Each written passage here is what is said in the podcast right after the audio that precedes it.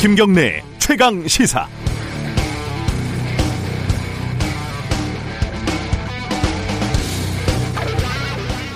도통 이해가 잘 안 가는 거죠. 지난주 금요일 그러니까 9월 4일에 민주당하고 의사협회가 합의서를 체결을 했죠. 정부 정책을 원점에서 재검토하겠다. 의대생 국가시험 재접수 기간은 이틀 뒤 6일 밤 자정까지 연기가 됐었던 상황이고요. 시간이 있었어요, 분명히. 그런데 대한전공의협의회 비대위가 강력 반발하면서 의대생 80%가 넘게 시험 접수를 안 했습니다.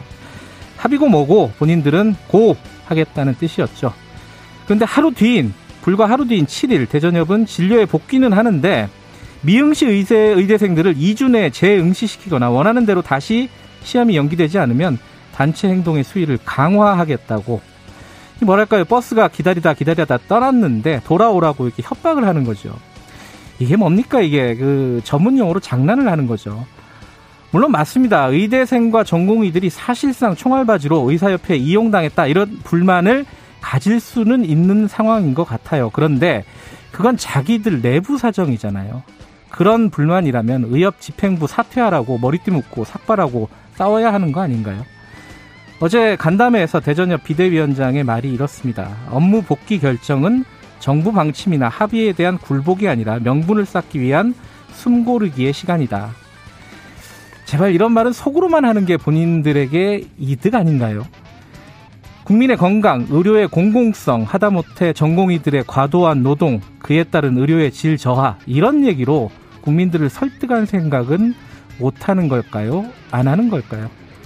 전교 1등이 다 무슨 소용이랍니까? 9월 8일 화요일 김경래 최강 시사 시작합니다.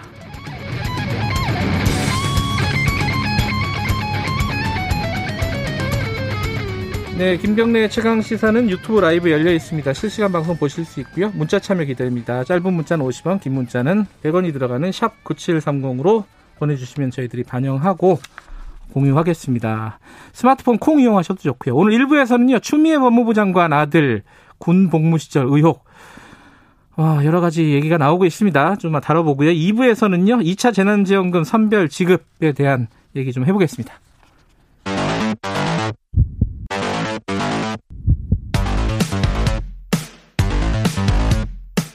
오늘 아침 가장 뜨거운 뉴스 뉴스 unboxing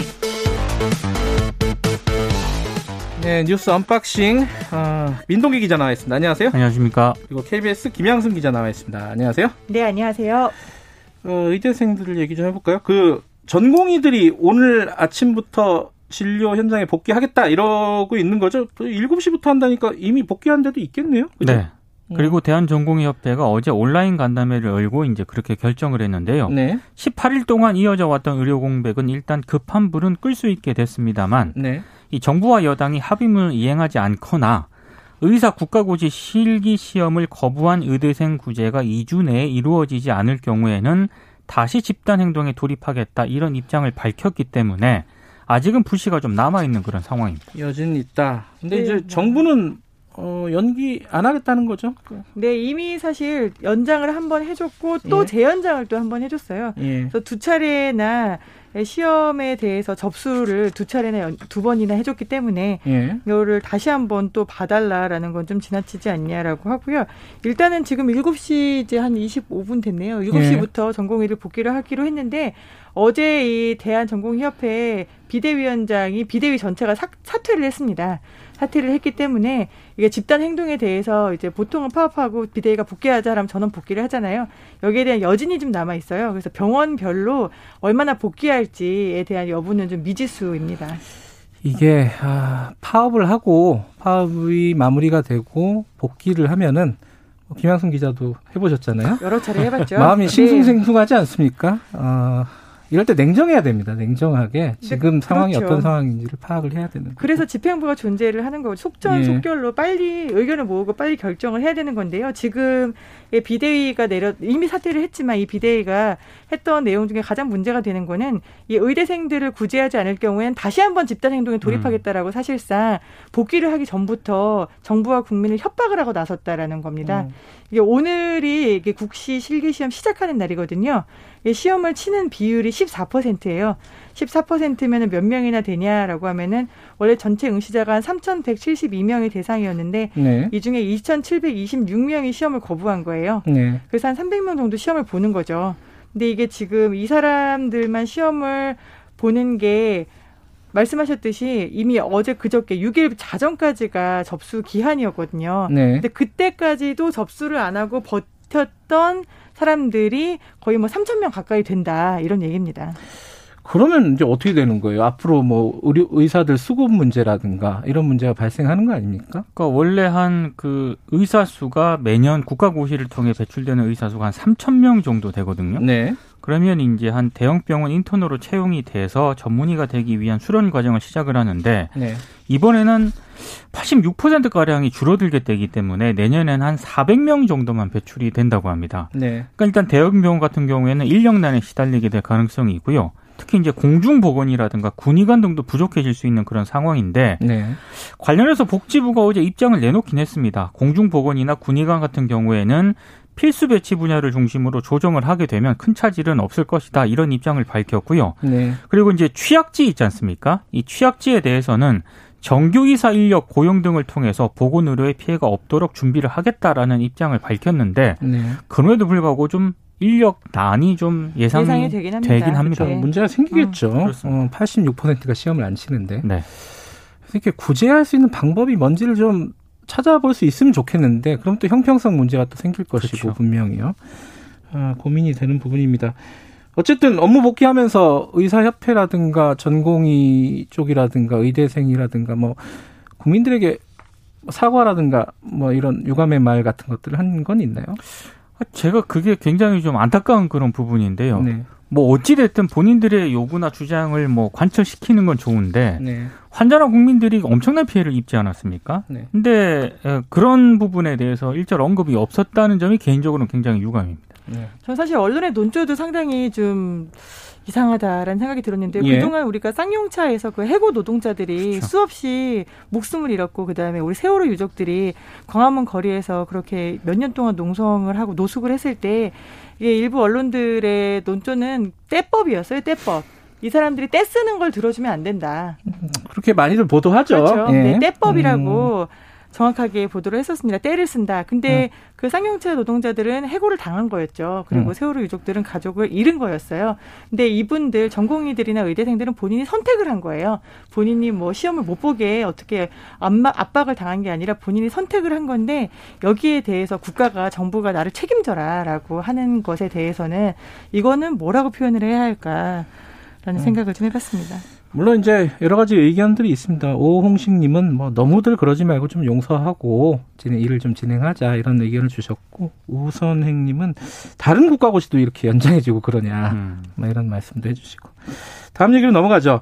추미애 장관 아들 얘기가 이게 뭐 가지수는 되게 여러 가지가 나오고 있습니다. 일단 정리 좀 해보죠. 그 새로 나온 얘기부터 좀 정리해 주세요. 그 예, 민동기 네. 기자 먼저 정리해 주시죠. 추미애 장관 아들 서모 씨가 2016년 그 미 8군 한국군 지원단 많은 분들이 이제 카투사로 알고 있는데요. 예, 예. 이 카투사에 입대를 했습니다. 그리고 경기 의정부로 자대가 배치가 됐거든요. 근데 이 자대 배치를 서울 용산으로 옮겨달라는 청탁이 있었다 이런 의혹이 제기가 됐습니다.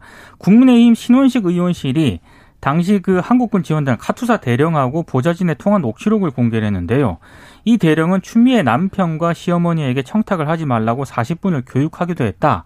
본인이 이렇게 주장을 했고요. 그러니까 처음에는 추미애 장관 아들 휴가 문제에서 시작이 됐는데 이게 추 장관 보좌관의 휴가 연장 외압 의혹으로 이동을 하더니 이 평창 겨울올림픽 통역병 성발 청탁 의혹으로 또 이동을 했거든요. 네. 근데 오늘은 또 자대 배치 의혹까지 불거진 그런 상황입니다. 그 통역병 선발 청탁 이거는 어떻게 지금 돼가고 있습니까? 이게 어젯밤에 SBS가 보도하고 그다음에 예. 오늘 아침에 또 중앙일보가 단독 보도를 좀 하고 있는데요. 예. 이게 평창 동계올림픽을 위해서 군이 카투사 가운데서 한 60명을 통역병으로 파견할 계획이었잖아요. 예. 근데 여기에 대해서 이제 취재를 해보니까 중앙일보가 국방부에서 이제 장관의 정책 비서실에서 근무하던 민주당 당직자 출신 A 씨랑 음. 통화를 했던 겁니다. 네. 그래서 확인을 했더니 이 A 씨가 어, 당 대표실로부터 연락을 받았다라는 음흠. 내용까지는 확인을 했어요. 음흠. 그래서 본인이 이제 국방부에 있으니까 실무자에게 통역병 선발 절차를 문의했고 그 전달받은 답변은 당 대표실에다가 전달을 했다. 내가 즉 음. 중간에서 물어보고 또 당 대표실에 전달을 했다라고 이야기를 했어요. 하지만 청탁은 아니었다. 라고 얘기했고요. 당 대표실에 누구로부터 연락을 받았고 누구에게 전화를 했느냐라는 음. 질문에는 답변을 안 했습니다. 그리고 또 이제 A 씨가 물어본 사람 답변을 해준 사람이 있을 거 아니에요? 그 장관실 네. 관계자에게. 그리고서는 이 장관실 관계자가 구체적으로 내용을 알아봤다. 그러니까 자기는 이게 뭐 다른 국방부에 있는 사람에게 물어본 게 아니라 다른 사람에게 물어봤다라고 네. 했고 어, 이 사람이 또 이 민주당에서 온 A 씨가 서 씨의 통역병 선발을 도와달라고 했다. 네. 그래서 나는 이게 김영란법 위반이라서 안 된다라고 얘기를 했다라고 얘기해서 국방부 내에 있는 A 씨와 B 씨 두 명의 답변이 지금 엇갈리고 있는 그런 음. 상황이에요. 어쨌든 뭐 문의를 했다라는 거는 좀 사실로 보여지는데 그죠? 그게 이제 그게 이제 받아들인 쪽에서 청탁으로 받아들였느냐 그렇죠. 이건 뭐 또 다른 문제이긴 하겠죠. 아까 그 어, 카투사로 옮겨달라 아, 의정부에서 전 용산으로 옮겨달라 네. 이거는 이것도 어 청탁이냐 뭐 문이냐 뭐 이게 또 갈리겠죠 분명히 그리고 결과적으로 이루어지지는 않았고요 또. 그렇죠. 아, 지금 예. 자대 배치를 의정부에서 용산으로 옮겨 달라라고 얘기를 한 거는 네. 당 대표실이나 보좌관은 아니었고요. 네. 그렇죠. 이건 가족이었고요. 가족, 예. 가족이었습니다. 좀 그것 좀 약간 이렇게 선을 그어서 봐야 될 것 같습니다. 그래서 네. 통역병 선발에 대한 문의를 한 것은 음. 민주당에서 온 정책 보좌관이었고요. 네. 그래서 이게 약간의 이제 문제가 된다라고 보는 음, 거죠. 네. 지금 그러면 추미애 장관 쪽 입장은 뭐 또 추가적으로 나온 게 있나요? 그러니까 법무부가 입장을 좀 내놨거든요. 법무부가? 네. 추미애 장관은 지금까지 해당 수사와 관련된 내용을 보고받은 적이 없고 네. 앞으로도 받지 않겠다라는 입장을 밝혔고요. 검찰 개혁 완수를 위해 뭐 매진하겠다. 음. 굉장히 원론적인, 언론적인 입장을. 입장이고. 국민의힘에서 굉장히 강하게 이 부분을 문제 제기를 하고 있습니다. 그죠? 네, 국민의힘은 이제 조국 전 장관을 소환을 했어요. 이제 네. 추미애 장관도 법무부 장관이고 조국 전 장관도 법무부 장관이었잖아요. 네. 법무부 장관 둘 다 아빠 찬스와 엄마 찬스를 썼다. 음. 라고 이제 쟁점화를 하고 있는데요. 네. 즉 이제 전공의협회에서도 나왔던 단어입니다만 공정인 거죠. 공정성. 그래서 음. 불공정이다 라는 단어를 사용해서 지금 여론전을 펴고 있습니다. 음. 그래서 어제 국민의힘 비상대책위원회가 열렸는데요. 김종인 비상대책위원장이 이제 추 장관의 엄마 찬스는 조국 사태 때 교육 공정성을 무너뜨린 조국의 아빠 찬스 대잡이다라고 아예 이렇게 못을 박아 버렸고요. 이제 의혹의 당사자는 사퇴를 해야 된다라고 음. 주호영 원내대표가 또 강하게 성토를 했습니다. 김정인 위원장이 이런 개별 사건에 대해서 이렇게 나를 세우는 스타일은 아닌 것 같은데 요거는 어, 문제 제기를 강하게 하겠다라는 어떤 방침이 세워진 것 같아요. 그죠? 검찰 음. 개혁 이슈에 이제 선제적으로 대응을 하겠다라는 의도도 있는 것 같고 특히 네. 이제 윤석열 검찰총장이 직접 권한을 행사할 수 있는 특임 검사 임명도 촉구를 했거든요. 여러 가지 포석이 좀 있는 것 같습니다. 어쨌든 국민의힘도 이거는 조국 전 장관의 대잡이다 얘기하고 있고 사실 그 조국 전 장관을 지지하는 사람들 입장에서도 이거 또 조국처럼 이렇게 어막그 마녀 사냥하는 거 아니냐 이렇게 양쪽에서 다 둘 다 조국 그렇죠. 전 장관을 떠올리게 되는 상황인 건 맞는 것 같아요, 그죠? 의혹을 던져서 그 의혹이 사실로 음. 규명되느냐의 문제인데 사실 조국 전 장관의 경우에는 이 딸의 표창찬 위조 논란에 대해서도 법정에서 아직 가려지지 않은 상황이고요. 그렇죠. 그다음에 뭐 인턴에 대한 의혹이라든지 모든 게 지금 가려지지 않은 상황입니다. 그렇죠. 그렇기 때문에 이미 이것을 조국이다라고 규정하는 순간 양쪽 진영에서의 불이 붙는 음. 건 자명한 순서죠. 다음 얘기하죠. 이거는 조금 있다가 어, 국민의당 이태규 의원과 함께 얘기 좀 나눠볼 거고요. 국회가 또 다쳤어요? 그 민주당 출입 기자가 코로나19 확진 판정을 받았습니다. 예. 그래서 어제 오전 11시 30분께 국회가 출입 기자 전원에게 소통과 퇴거를 요청을 했고요. 예. 그리고 오후부터 방역 조치에 나섰다라고 하는데 그 해당 기자가 지난 1일 오후 국회 본관 법사위 소회의실에서 국민의힘 법사위원 기자회견을 좀 취재를 했거든요. 네. 근데 당일 저녁에 어, 국회 본관과 의원회관을 또 오가면서 한정혜 민주당 정책위 의장하고 최대집 의협 회장과의 면담도 취재를 했고 또 한정혜 의장하고 박지원 대한전공의협의회 회장 면담을 잇따라 취재를 했다고 합니다. 그러니까 동선 자체가 굉장히 넓은 그런 상황이고요. 그래서 한정혜 의장은 곧바로 검사를 받고 검- 결과가 나올 때까지 자택 대기에 들어갔고요. 네. 또 한 의장하고 접촉한 분들이 꽤 많거든요. 음. 이낙연 민주당 대표, 오용훈 대표 비서실장, 최인호 수석 대변인 등도 어제 귀가했고 뭐 그 국민의힘의 김도읍, 전주의 조수진, 유상범 의원 등도 검사를 받은 뒤에 자택 대기에 들어간 그런 상황입니다. 예. 그 오늘 오늘인가요? 그 원- 원내대표 아, 당 대표 연설. 네네네. 교섭단체 어. 대표 연설은 네. 이제 계획대로 진행을 할 것이라고 아 합니다. 그래요? 네. 어, 그건 또 진행을 하는군요. 어, 어제 전광훈 목사가 전광훈 씨가 어, 다시 재수감이 됐는데 그건 뭐 어, 언급을 하지 말죠. 뭐 들어가셨으니까 여기까지 듣겠습니다. 고맙습니다. 고맙습니다. 네, 고맙습니다. 민동기 기자 그리고 KBS 김양순 기자였습니다. 김경래 최강 시사 듣고 계신 지금 시각은 7시 35분입니다.